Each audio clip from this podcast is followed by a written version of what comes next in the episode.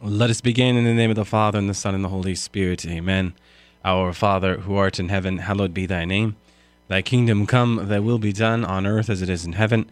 Give us this day our daily bread, and forgive us our trespasses, as we forgive those who trespass against us. And lead us not into temptation, but deliver us from evil. Amen. In the name of the Father, and the Son, and the Holy Spirit. Amen.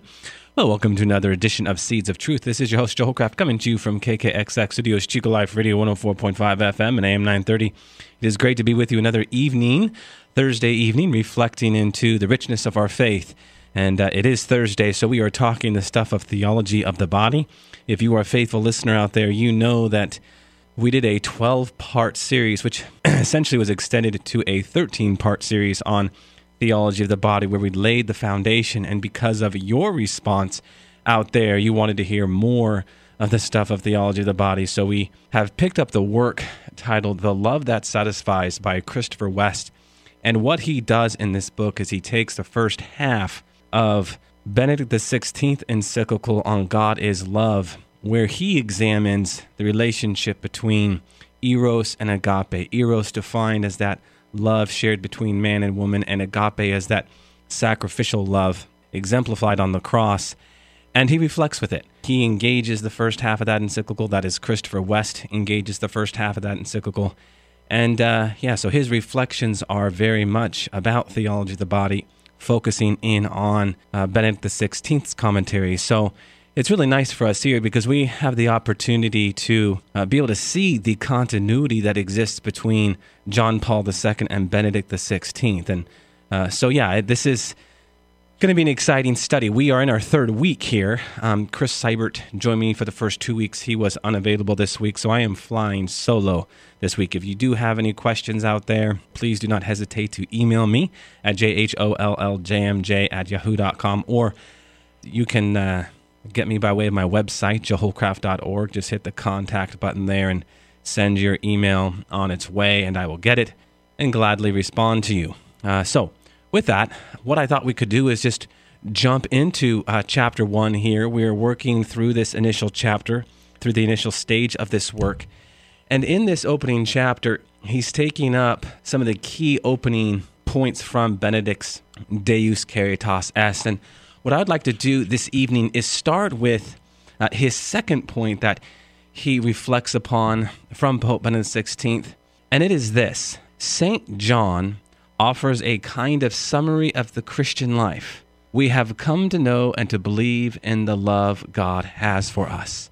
Uh, so, what is Benedict talking about there? What are the kinds of questions we need to ask? Well, again, asking questions is necessary. What is the nature of the love God has for us. How are we uh, to think of it?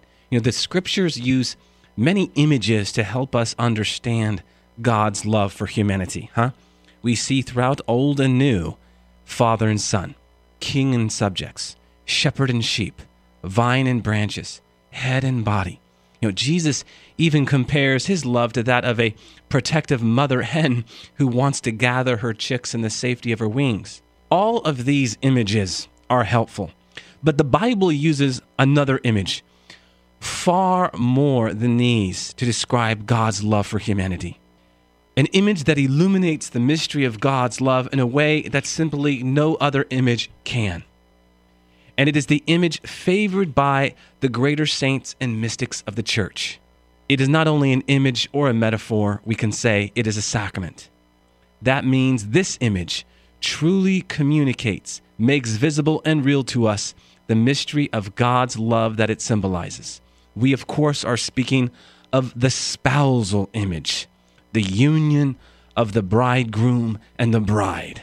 Let us consider here, as Christopher West does, and again, I'm drawing from Christopher West primarily with some uh, personal reflections, uh, but again, primarily drawing from the love that satisfies.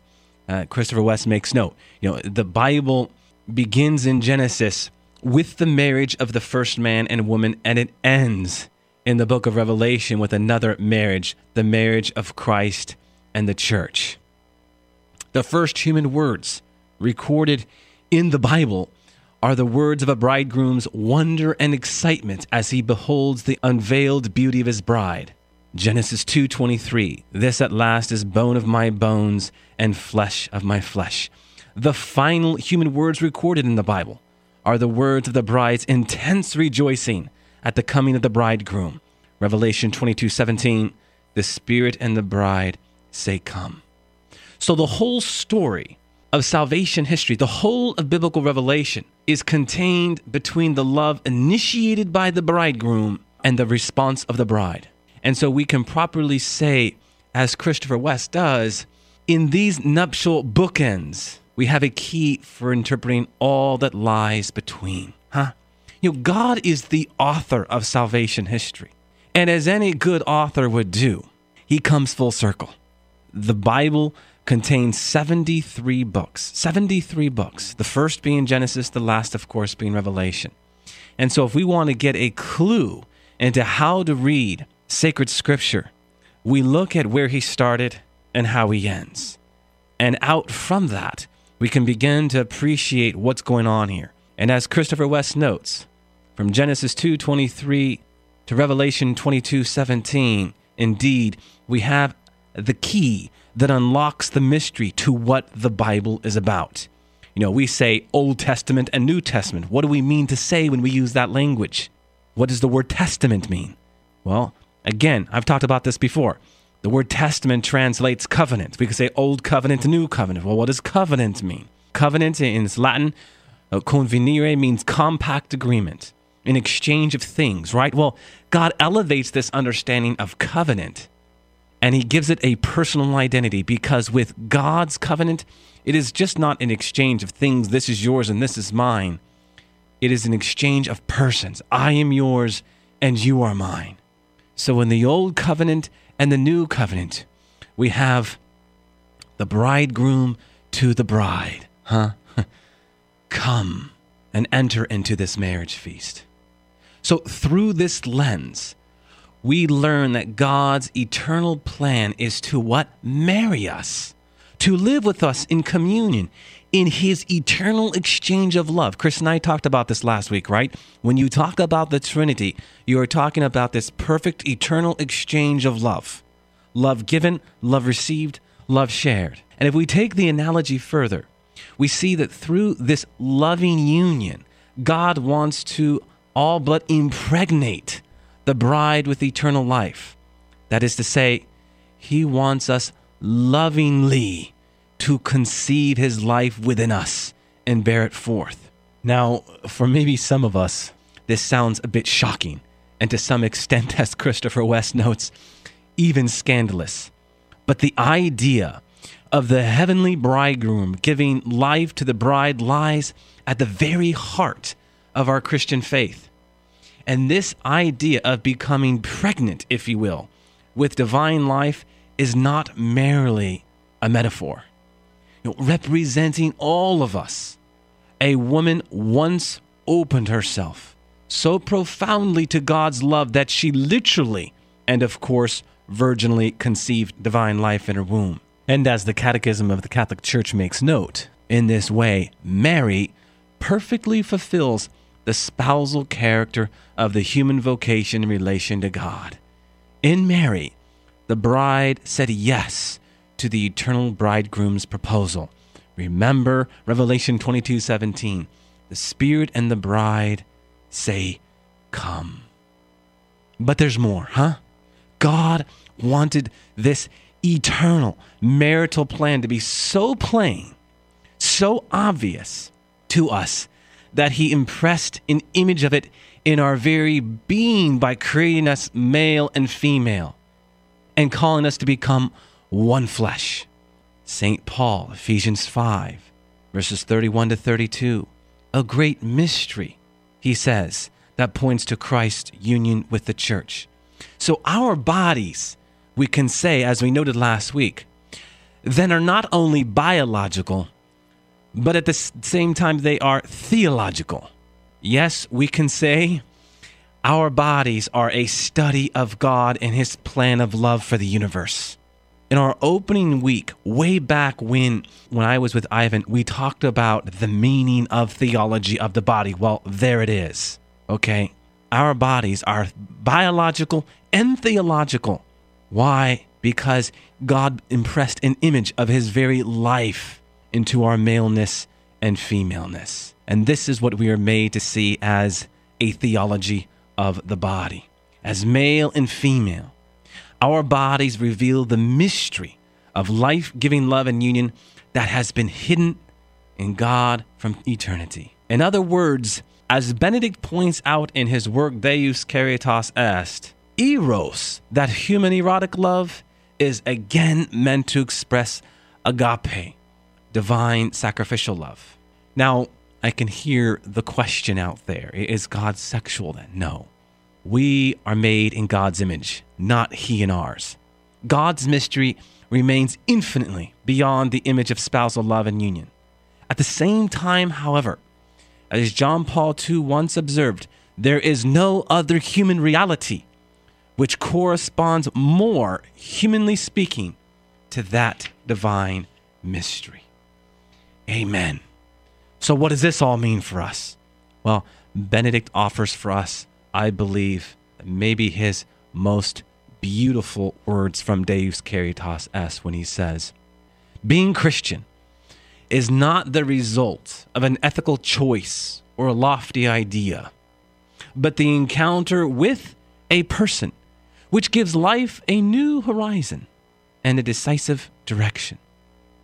So, the reduction of Christianity to a list of rules for living, to a moral code, I've always felt, and Christopher West makes note of this, is a terrible and indeed tragic impoverishment of the Christian mystery. Obviously, following Christ places significant moral demands on us, but morality is not what Christianity is. Living a moral life is a fruit of having encountered the person of Christ. We say yes to Christ because of our encounter with him, right? And we must be always mindful that behind every no, there is an immeasurable greater yes. There is always a gap between the person we are and the person we ought to be. And this is a joy for us. The joy of discovery is always everywhere and anywhere how we can imitate Christ more in our life. I was just talking about being impregnated with the life of God. What is this? Well, it is grace, right? We are to see that each and every moment, literally and figuratively, is pregnant with eternal significance. And by that I mean each and every moment is a moment that is intended to be life giving, okay? So we ought to stop with this idea that morality is a bad thing is a negative thing. You know, in the Ten Commandments, we have the thou shalt not. God is this punitive policeman, as we again talked about last week. No, he's not that. He is a loving father. And out from that love, he is letting us know to say yes as a son of God is worth rejoicing. Now, as we briefly discussed last week, the story of the woman caught in adultery is a good example of what Benedict XVI is talking about when he speaks to this encounter leading to a new horizon and decisive direction. What do I mean? Well, illicit sex can offer a quick fix of excitement, a sudden rush of emotion and physical release. But virtually everyone who is engaged in illicit sex can attest to that empty pit in the stomach that follows. The woman caught in the act of adultery went looking for love, intimacy, and affirmation from another, imagining perhaps that this time she would find what she was looking for. But as always, the counterfeit never satisfies. It was in the midst of this feeling of emptiness and shame that she meets Christ. The angry crowd was anxious to stone her. Christ said, Whoever was without sin could cast the first stone. According to his own words, Jesus could have thrown a stone, but Jesus came not to condemn, he came to save. And he says to the woman caught in adultery, Sin no more. Go, sin no more. And what I've always found most fascinating about this particular encounter is that it is the first sin that God forgives, the first sin that Jesus forgives. So, sexual sin then is the first sin that Jesus forgives. I think Jesus knows well of the concupiscent appetite. He knows well of our inclination to sin, especially in the context of our sexuality. So, as it relates to the woman caught in adultery, the Gospel of John tells us that Jesus was left alone with the woman standing before him. Here is the moment of encounter with Christ that, as Benedict says, gives a new horizon and a decisive direction. Now, as Christopher West does, you know, reading into the story a bit, can we not imagine that in this face to face meeting with perfect love, the woman found what she had been looking for in her previous sexual misadventures? Why was Christ so compassionate with sexual sinners, especially women? Could it be because he knew they were actually looking for him, the true bridegroom, but they had been deceived by counterfeit loves? Sexual union, even when it is a beautiful expression of married love, and all the more so when it is not, can never satisfy the deepest ache of the human being for love and union. This, in so many ways, is what lies at the heart of why John Paul II took up theology of the body. Huh? The best that that sexual union can provide is a sacramental foreshadowing of the love that does satisfy, the love that comes only through Christ. So, having been saved from the counterfeit by the true bridegroom, do you think when Jesus said, Go and sin no more, that this woman who had been caught in adultery turned and grumbled, Who are you to tell me what to do with my body? I mean, have we heard that before? Or do you think, having tasted the love that satisfies, she received a new horizon and a decisive direction? Brothers and sisters in Christ, how important is it that we draw back and we begin to see the wonder and the beauty of theology of the body, a biblical exposition, if you will, of better understanding that deepest image of the bridegroom and the bride. Mm. This new horizon, what is it? Is it not that penetrating realization that genuine love does in fact exist? that I need not stifle my yearnings for love that is lasting and real, nor settle for the counterfeits endlessly pervade by, by what I've just come to call our pornoculture. This decisive direction essentially is to follow Christ wherever he leads us. Inevitably, Christ's way will take us to Calvary, and we must understand this. The way of the cross is the way we are to follow while it might be painful, while there might be many headaches, it is worth the struggle in grace. Because what do we find on the other side? The glory of the resurrection, the glory of tasting truly what it means to be human, what it means to love. In turn, we experience the joy of sharing that love with others. Benedict XVI in his opening paragraph, offers for us another key line that Christopher West reflects upon that I believe to be very important to how we are made to see that love that satisfies. And his line is this Love is now no longer a mere command, it is the response to the gift of love with which God draws near to us. So if religion is man's search for God, Christianity is God's search for man. The church fathers offer up one beautiful reflection after another with this the mystics, God searching for man. In this is love. Not that we loved God, but that he loved us, as 1 John 4:10 says. God always takes the initiative in the creator creature relationship because as creator he is father and as creature we are son. This is why in the analogy of the bridegroom and the bride, God is always the bridegroom. The bridegroom gives the seed, and the bride opens to receive it. The bridegroom fathers new life, and the bride mothers it, conceiving it within herself, bearing it forth, and nurturing it. Oh, this is such a rich image for our mystics. But we can begin to appreciate how the image, the metaphor, of the bridegroom and the bride helps us to better understand our vocation in light of who we are as male and female. And again, this is not only biology, this is theology, theology of the body. Our bodies, in the intimacy of marital union, are created to point us to the life giving union of Christ and the church. Again, we have reflected much upon this image that comes to us from Ephesians 5, verses 31 to 32. So when we encounter divine love, when we experience it and take it into ourselves, Christopher West says that we are filled with new life, divine life. This divine life empowers us not only to follow the rules, but to fulfill God's love out of the overflow of love within us.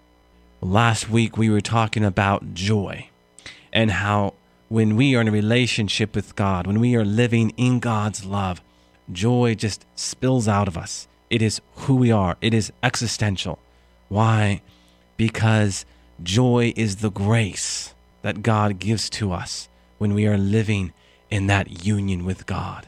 So, for all of this, what does this mean? Well, among other things, that holiness is not first a matter of doing anything, but of letting it be done unto us. Hmm? What did Mary say? I was just talking about grace, joy, how these two words belong to each other. Mary says, What? Let it be to me. Let it be to me. Holiness is let it be to me. Holiness is the fruitfulness of God's initiative in us, and out from that initiative, our response. Holiness, as the Catechism points out, is measured according to the great mystery in which the bride responds with the gift of love to the gift of the bridegroom. Why do we love to see marriage proposals in movies and those home video television shows? Love offered and received warms the heart for it is an image of the holiness we all long for. Holiness in its root means to be set apart. There is that day that for those of us who have been married have all shared in. That day that has been set apart from every other day.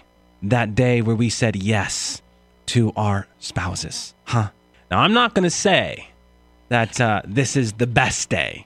I've always thought it to be funny that uh, during wedding ceremonies, the priest might say, or the, the pastor might say, uh, This is the best day of your life. Well, if this is the best day of your life, we can say what? All downhill from here, huh? I mean, I've never really understood that. Because in many ways, while that day is set apart, that day, in so many ways, points to the agape that we've been talking about, the divine sacrificial love that we are called to share in. Now, uh, this next point here that Christopher West reflects upon from Deus Caritas Est continues to look at uh, the way in which we are called to see uh, love as something that we are to give away. And these are the words of Benedict XVI. I wish in my first encyclical to speak of the love which God lavishes upon us and which we in turn must share with others. You have heard it said that you cannot give what you do not have. Well, I'm here to tell you that again.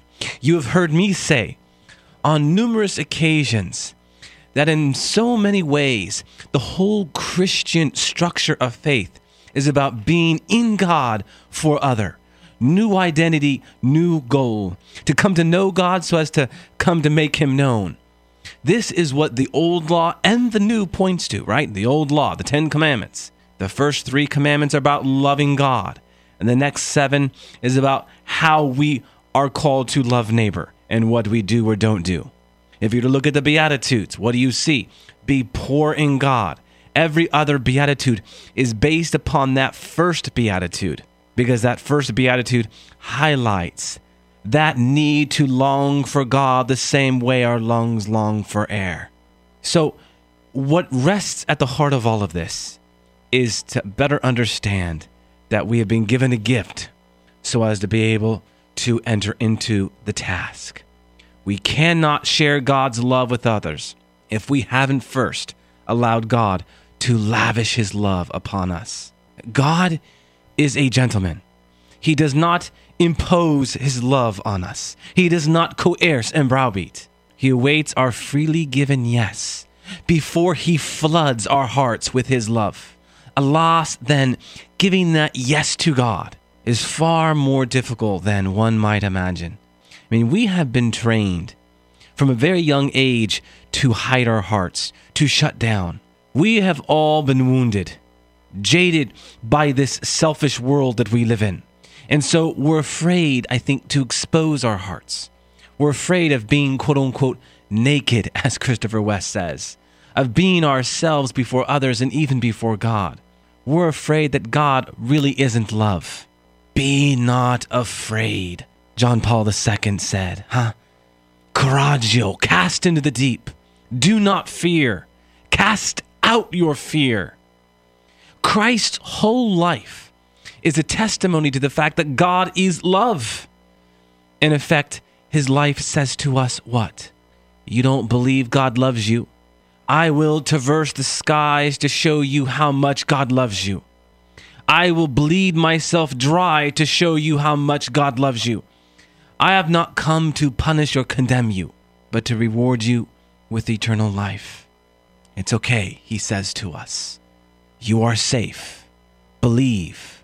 You can remove the fig leaves in my presence. Be not afraid. And always remember that what I give to you, you are called to share with others. And always mindful my dear friends, that we should never allow other people's weaknesses to dictate how we are called to love. Because if we live in love, then we overcome that and we are better for it. Amen. In the name of the Father, and the Son, and the Holy Spirit. Amen. All glory be to the Father, and to the Son, and to the Holy Spirit, as it was in the beginning, is now, and ever shall be, world without end. Amen. And God bless you.